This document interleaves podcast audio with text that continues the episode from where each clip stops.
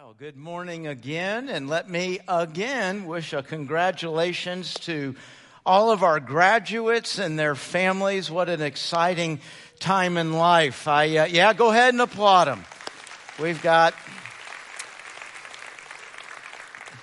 two of my four were in that midst, and so uh, pretty exciting time for our family. We're celebrating uh, right along with you. You know, I've always thought graduation is one of those unique times where you're looking backwards and forwards equally at the same time.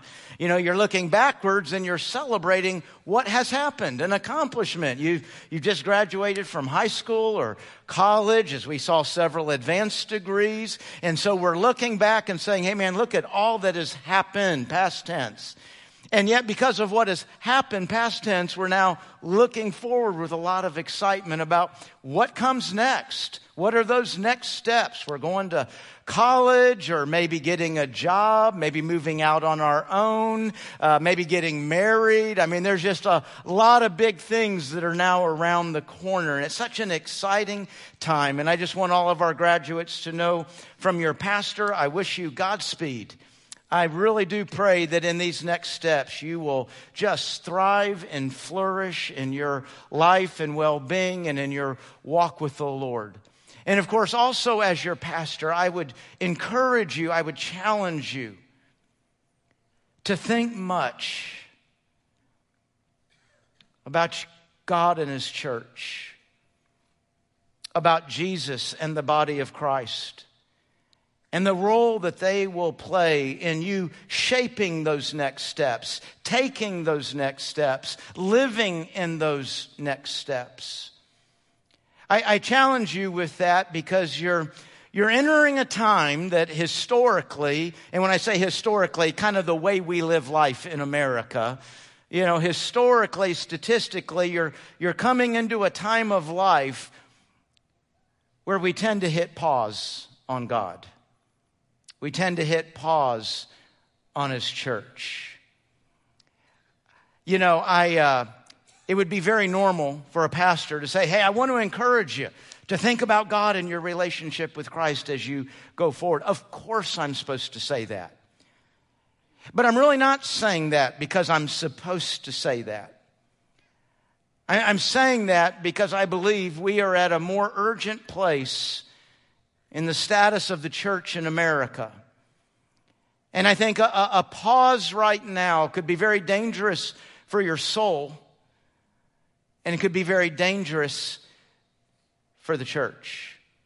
You know, it's very natural in this time. You're doing a lot of things. You're getting some newfound freedom, some newfound resources, and it's, it's hard in this time in the 20s to kind of settle down and, and get locked into a place. You're doing a lot of things right now. We all understand that. We've, we've been there. And so it almost, it, in the way we live life in America, it almost seems natural, normal to kind of hit pause on God during this time. But whether it's natural or normal, it's not safe. Whether it's natural and normal, normal it's, it's not good. Whenever we go away that does not include God, it won't end up in a good place. God's already warned us about that.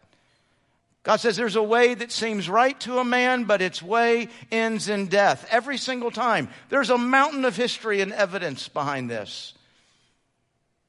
You know, when God charts out a way for you, His way for you comes from His love for you.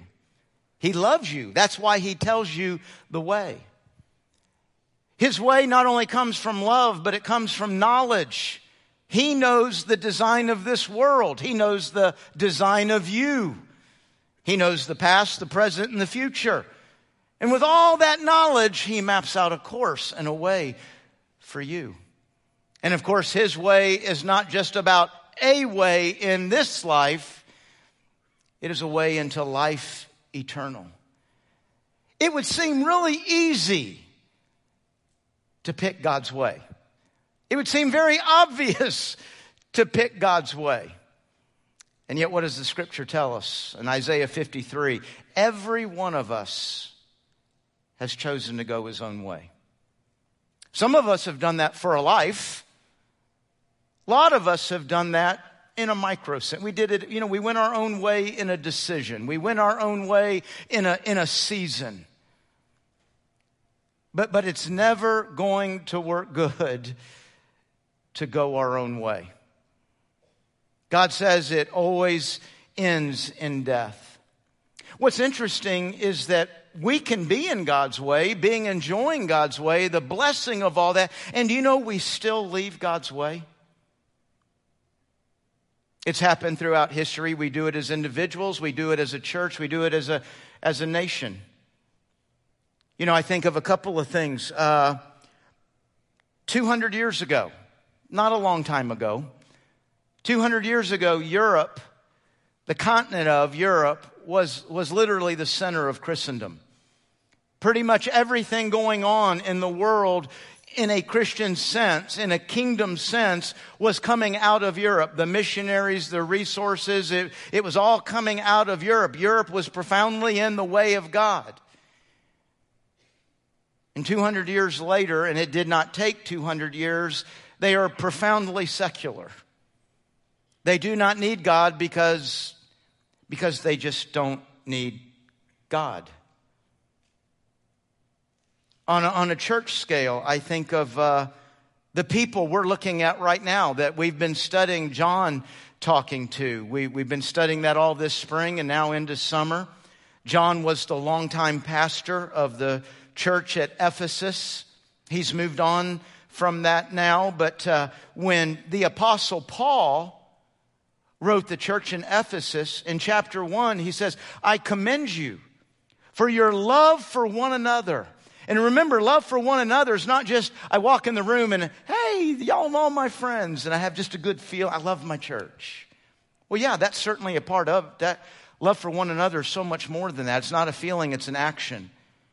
When we love one another, we choose to engage with one another. We choose to help each other, serve each other, or encourage each other, all of us together in our journey and our walk with the Lord, because our, our journey and our walk with the Lord has good days and bad days. It has ebbs and flows, and, and we need each other. That's what loving one another is.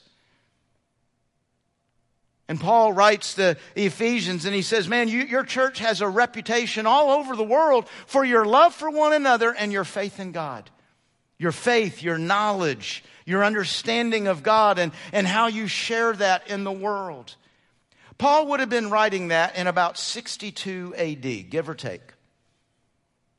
When John writes them, it's not even 30 years later. I just said 200 about Europe. Now we're talking about an individual church, and it wasn't even 30 years later. And what have we heard John telling the ch- these, these folks, the, the church in Ephesus, the people of Ephesus, the region around Ephesus. You have been very, very uncareful. You've been very uncommitted to loving and caring for one another. You have been very uncareful with your faith. And as a result, you as an individual, and because you are the church, not only you as an individual, but the church is being swept up and swept away by the ideas of our enemy. It can happen so quickly. Perhaps that's why Peter says to us in, in 1 Peter, be sober minded, be, be clear thinking be clear thinking about who you are in Christ. Be clear thinking about what you are and what you're doing in the church. Be clear thinking about how you live for Him in the world. Be watchful. Because your adversary, the devil, prowls around like a roaring lion seeking whom he may devour. Resist him. Be firm in the faith. It will always be extremely difficult, if not impossible, to resist and to be firm when you have God on pause. When you have God and His church on pause. And my fear today is that when you decide to settle down and come back to your faith, there won't be a church here for you to do that in. Would you turn with me this morning to 1 John chapter 4? 1 John chapter 4. We have uh, been studying John now uh, since Easter, the Sunday after Easter. I planned that last fall and mapped it out and what passages I was going to do on what day. And that had me today in 1 John chapter 4, 1 to 6.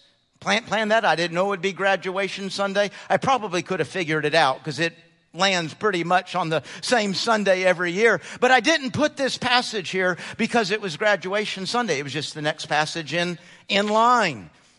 And yet of all of the verses we've seen in First John, and I don't know about y'all, I'm overwhelmed by every sentence. I'm overwhelmed by how profound he speaks into our lives and into our church today. And yet, with all of these different passages, I look at 1 John 4 1 through 6, and I think it's just perfect for graduates. I, think it's just perfect for people who are heading out into a world, but let's not let us think that the message today is just for graduates, because it's for all of us, right? John, through the power of the Holy Spirit, is speaking to every single one of us. 1 John chapter 4, verse 1. Dear friends, do not believe everyone who claims to speak by the Spirit. You must test them to see if the Spirit they have comes from God. For there are many false prophets in the world. That was true then, it's true today. There are many. There are many, many, many false ideas, false teachings. There is much deception always going on where you are and where you're living. This is how we know if they have the Spirit of God. If a person claiming to be a prophet acknowledges that Jesus Christ came in a real body, that person has the Spirit of God. I don't know about you, I read that sentence and I, my first thought is, gosh, John, that seems like a little bit of a low bar.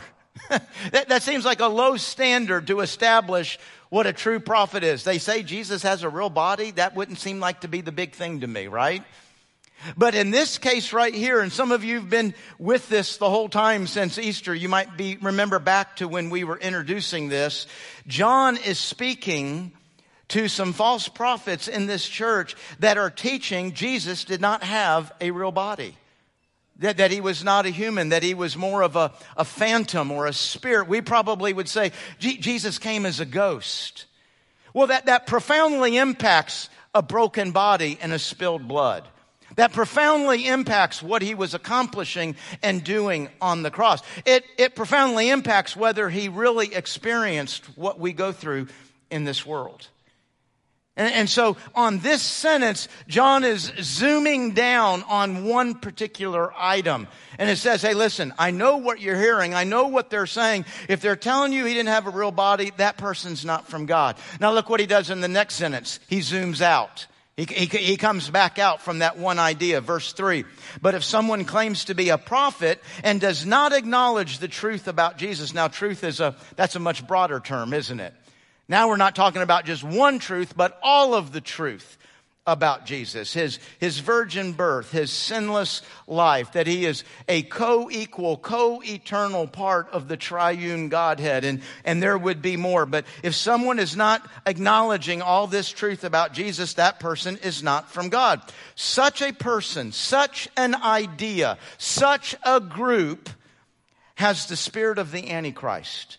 Now that's, that's the second time now that John has referred to the Antichrist. And remember in the first time and here, we're not just talking about capital A Antichrist that comes in the Great Tribulation, but we're talking about an Antichrist-like spirit, an Antichrist-like effect. Now this is difficult for us to hear because you and I, when we normally hear Antichrist, we kind of think of a monster.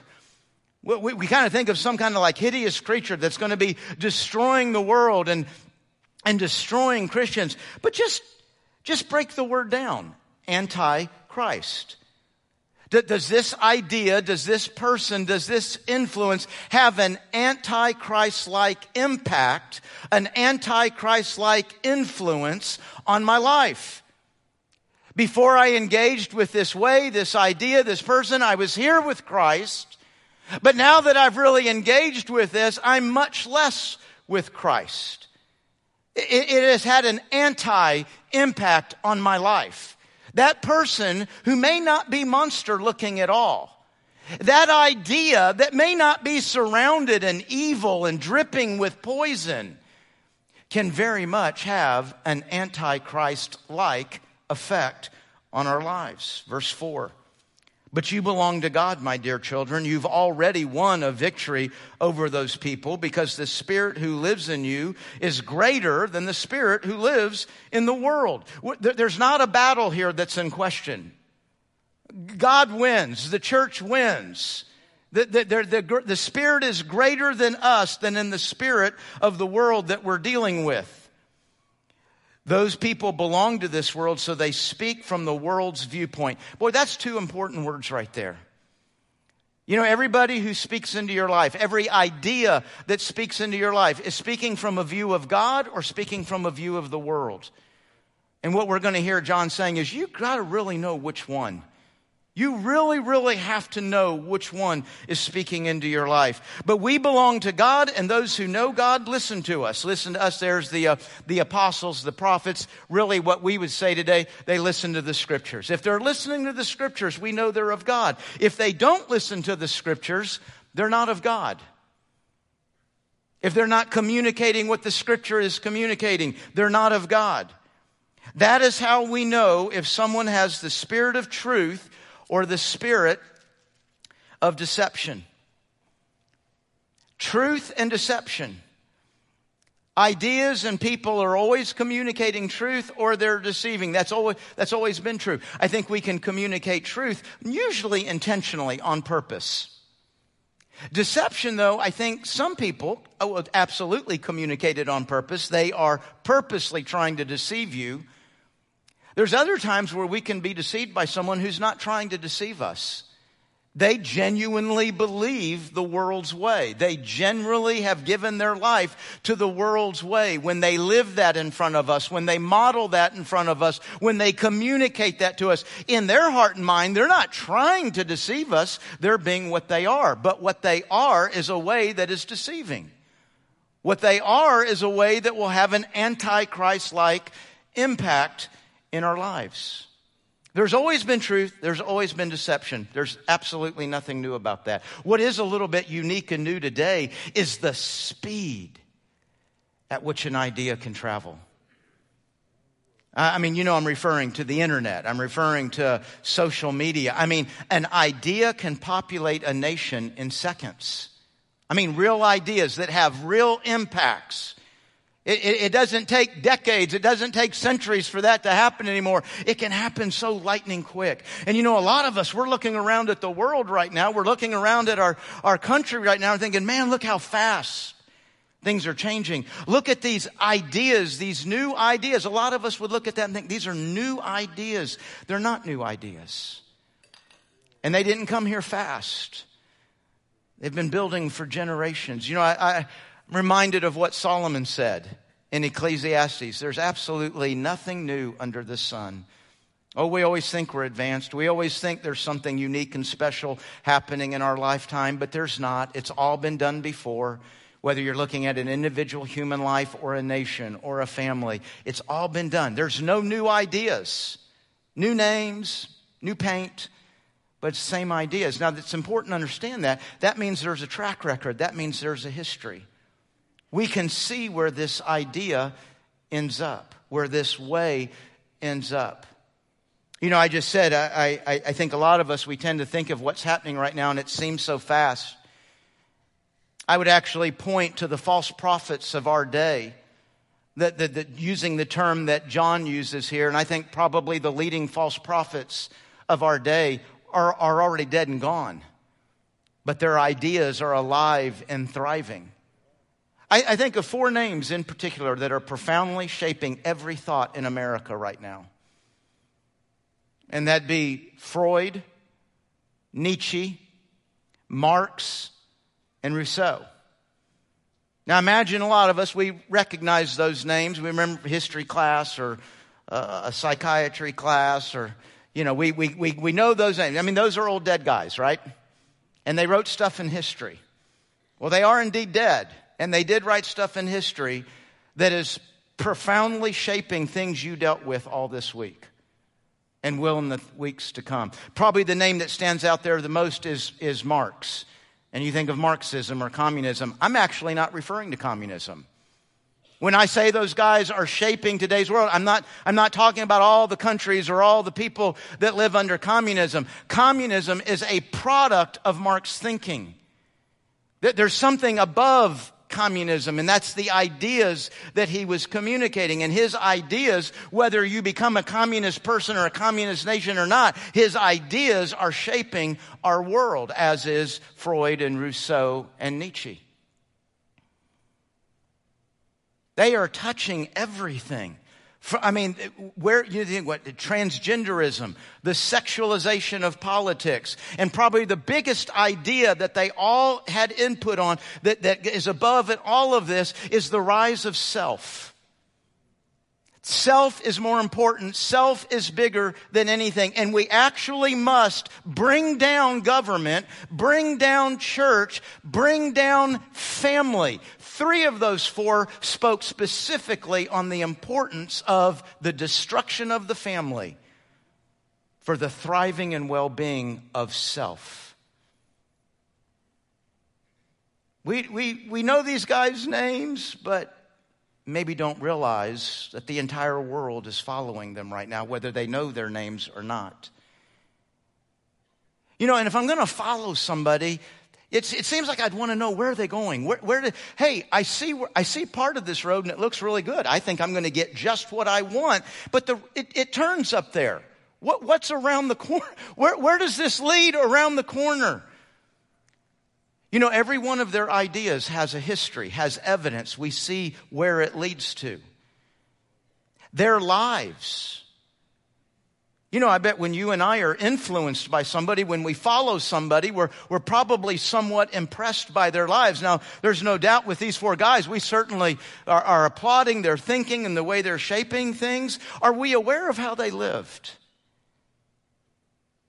Because I doubt any of us, and when I say us, I don't mean people sitting in church today, I mean human beings, would want to be a neighbor, a coworker, a friend of any of these four guys. They lived absolutely morally, relationally, and personally bankrupt lives. They destroyed much and hurt much in their path. People did not thrive around them and their ways. Yet their ways are touching every kind of relationship on the planet today. And, and that whole concept leads me exactly to the three words. If I was to summarize John 4, 1 to 6 in three words, it would simply be this. Don't be gullible. Wake up. Look, look at what you're listening to. Look at what you're following. It's not new. We don't have to wait and see where it goes. There is a history. There is a path. There is evidence. If you go into a world of ideas, you've got to realize you've got an enemy. There's problem number one. We absolutely don't acknowledge an enemy. And do you realize who I'm saying that to? I'm saying that to a room of people who believe there's an enemy. I'm guessing if we did a poll here online right now, hey, do you believe Satan is a real personality, a real character, a real force in this world? I'm guessing in this room we'd be 75% or higher. Much, much higher than any other group you would test out there on the street. We're the ones who believe in that. And not only do we believe in it, we just recently talked about them, didn't we? Wasn't it just last Sunday? When it just last Sunday we talked about, hey, they're, they're Satan and they're sin and they're crouching at our door and they're waiting to seize. And last week we were talking specifically about broken relationships or anger. And man, they're right there ready to use that. I mean, we believe it as in general. We talked about it recently. And I hope this is a little bit of exaggeration, but I'm going to say it anyway. Not a single one of us made a single decision this week in light of an enemy. That makes us fools. You say, what do you, what do you mean I didn't make any decisions in light of an enemy? Well, let's just back up from Satan for a moment. If you're walking into a room and you know your enemy is in there, I mean, like a real person that doesn't like you, are you understanding what I'm saying? You, we, we imagine a lot of us got somebody that just, they don't like you, they talk bad about you, and if they have a chance, they would do something to make your life a little bit more miserable. Now, if you know that person is in the room you're about to walk into, I bet the first thing you're going to do is stop and think, do I need to be in that room? Do I really need to go in there? I don't want to go in there. And if I do have to go in that room, then what happens next? I bet every one of us goes into that room, our guard's up, right? I'm careful about what I say because I know they like to twist what I say. I'm careful about what they do because they're going to gossip about me. I'm just, I'm just going to be very, very, see, I'm making decisions. There's somebody in there that doesn't like me. There's somebody in there that wants bad for me. So I'm going to be careful. I'm going to be on edge. I'm going to be sensitive to what is going on. Peter's told us, John's telling us, Jesus has told us, man, you got an enemy, and you and I are walking around like we're at Disney World.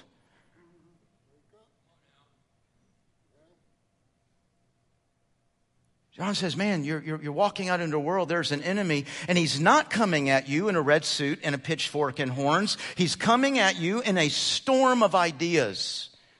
And they're deceptive ideas because they're good. They're, they're good for you. They're good for the world. They're good for others, even though they bring death. So John says, man, test the spirits. Test the spirits. Man, what, what is the wind? What is the wind behind this person, behind this idea, behind this group? Where does it come from? Examine. Examine what you're thinking. Examine what they're thinking and communicating. Where does it go? Where's the success of it? You know how we best examine? When we're most personal and intimate with Christ. See, I'm always, I'm always measuring deception against truth. And the more I understand the truth, the more I love the truth, the more I'm growing in the truth, the more familiar I am with the truth, then the more quickly the lie and the deception stands out. The less familiar I am with the truth, the more the deception glitters and glows and draws. So he's, what, what does he say here, man? You, you, you've got to, you've got to test the spirits. You, you've got to be close with Christ. You've got to, you've got to be vigilant. What is the view? What is the world view? What is the God view? Where are they coming from? Now, you know, what we'll say is, well, but, but wait a minute. I mean, I, I, understand that if we're talking about religion and stuff like that, but I mean, I, I don't need to know where they're coming from if they're teaching me engineering. I, I don't need to know where they're coming from if they're teaching me math. It, do, it doesn't really matter, does it? It always matters. Yes, I can, you can, we can. We can learn math from a non Christian. Uh, don't, don't be, if you find out your professor is not a Christian, you don't need to drop the class. We, we, we can learn math and engineering and English and history and the arts. We, we can learn from a, an unbelieving boss. We can learn from an unbelieving supervisor that's telling us, hey, here's what's expected of you and here's how to do it and here's where you'll find the forms. We can learn from unbelievers. But because we know that there is a world of ideas and there is a world of deceit and there is an enemy coming after me, it always matters it may be 98% math, but there's a worldview in everything being said. There is a worldview in every single thing being said. So John says, test it.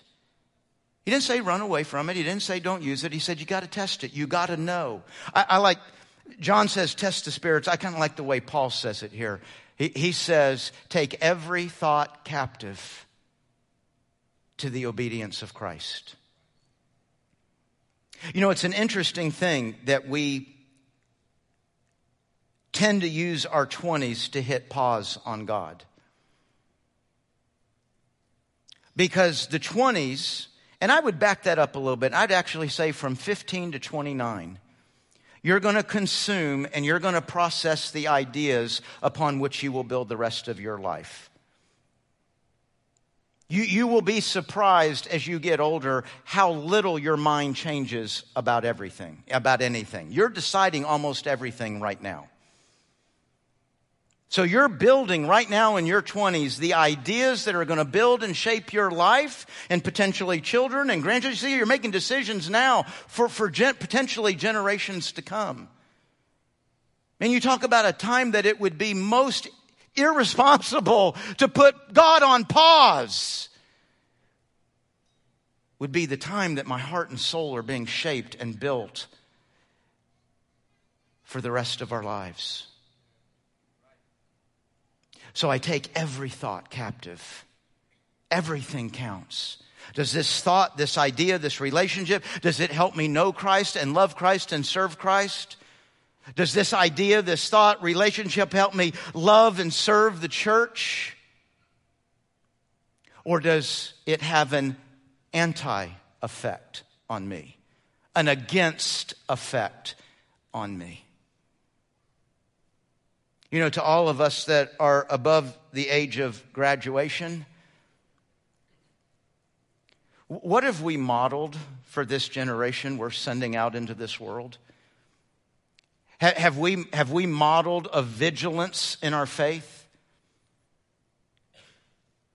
Or did they actually learn from us that you can hit pause?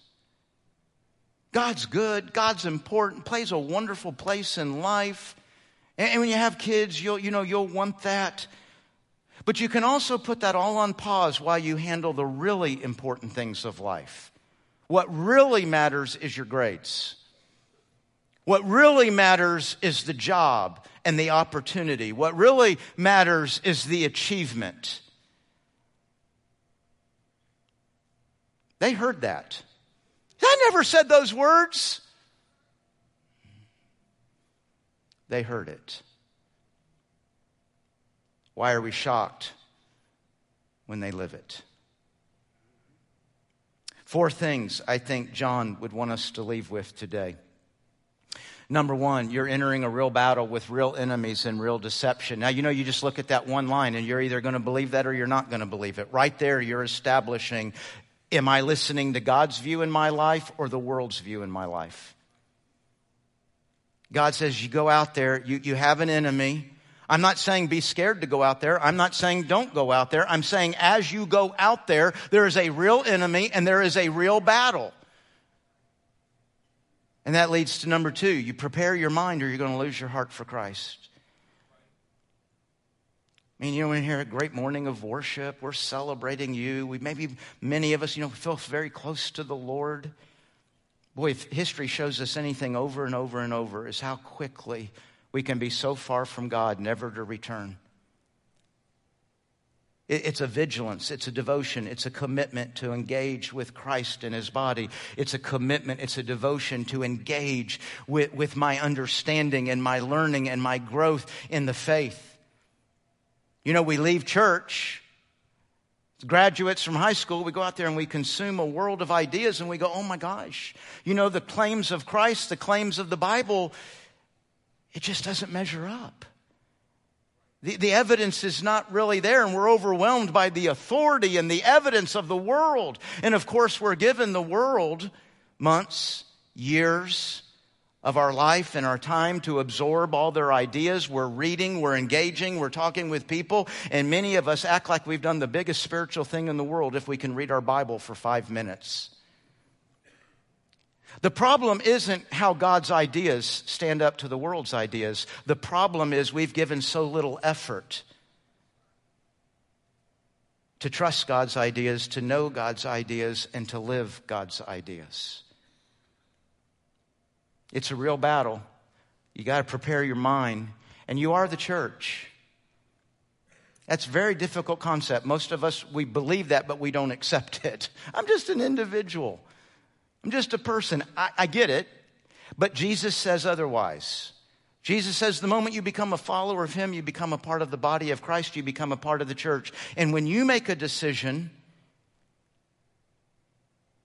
to engage the deception, you've made a decision for the church. And I don't know how many of, it, of us it takes, but, but pretty soon there's a tipping point. And it's not just you, the individual, that's gone the way of the world. The church now has gone the way of the world.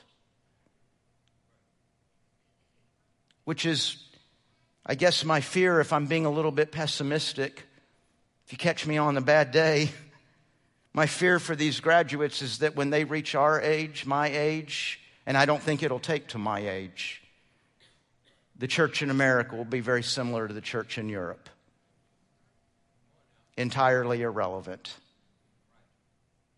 Oh, there'll be a church here, a pocket of believers over here, but we do not need God anymore. And you say, Pastor, you sound like you sound like the church is going to lose and the, and the church can fail. But didn't Jesus say that the gates of hell will never prevail against the church? He sure did. And it's absolutely true. You know, capital C, capital C church.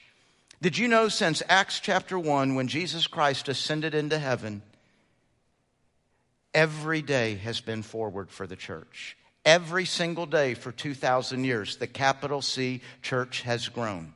It, it, was, it was 11 people and then 120 people and then it was a couple of thousand people and now it's well over a billion. The church has always moved forward. Hell is not prevailing against the church.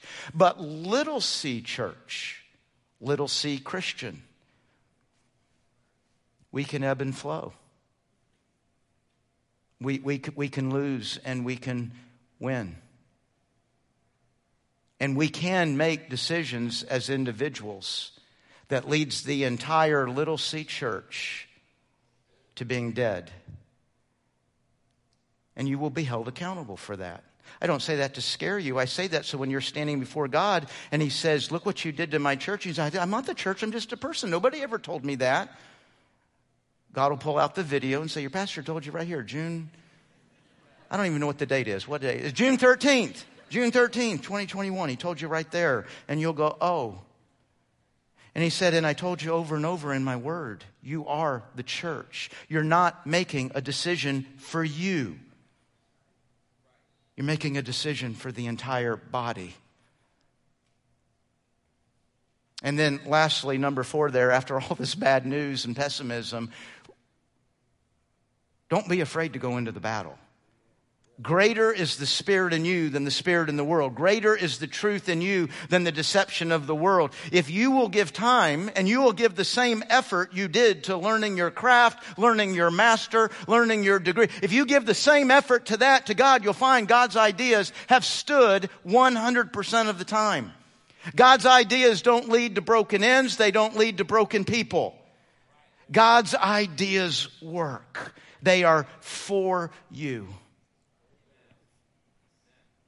You know, church, here at the Heights, we say one of our core values is that we value the next generation. Actually, the way we say it is the next generation matters now. Do you know why we add the word now? You say now when it's urgent, you say now when you're at war. It matters now what we're doing. What have you done to equip, to prepare, to encourage, these graduates to step out into the world and be ready to test the spirits? Now, a whole lot of us right now are saying, well, my, my kids are grown. I'm, I'm sorry, I wasn't asking a parenting question. Do you think that's only, do you think what we're doing in children's ministries and youth, that only counts if you've got children right now? That, that only counts if you have children? It is the high value of the church to equip people that we're sending into a storm of ideas. What are we modeling for them? I hope it's not a band of fools, utterly oblivious to the storm of ideas that will sweep them away. Boy, I hope if nothing else, all of a sudden, Peter John, Paul, all these warnings, all these challenges start to make sense because guess what? We're not doing anything new today. It was a storm of ideas that swept away the church that John was writing to. The gates of hell will not prevail. But you will make a choice about the power of the gates of hell in your life. And sadly, when you're making that choice for you, you're making it for the church.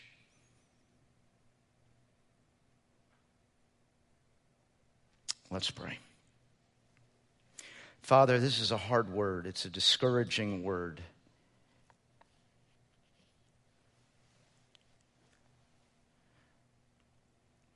Lord, I wonder, I, I, I, wonder what our church, not, not every church, not the churches out there, not the bad one, us, have we really equipped, really prepared? Are they ready to stand in a storm of ideas that there is a 100% chance is coming? Will they be able to resist? Will they be firm in their faith? Will they be connected to a church that encourages, enables them to resist and be firm in their faith?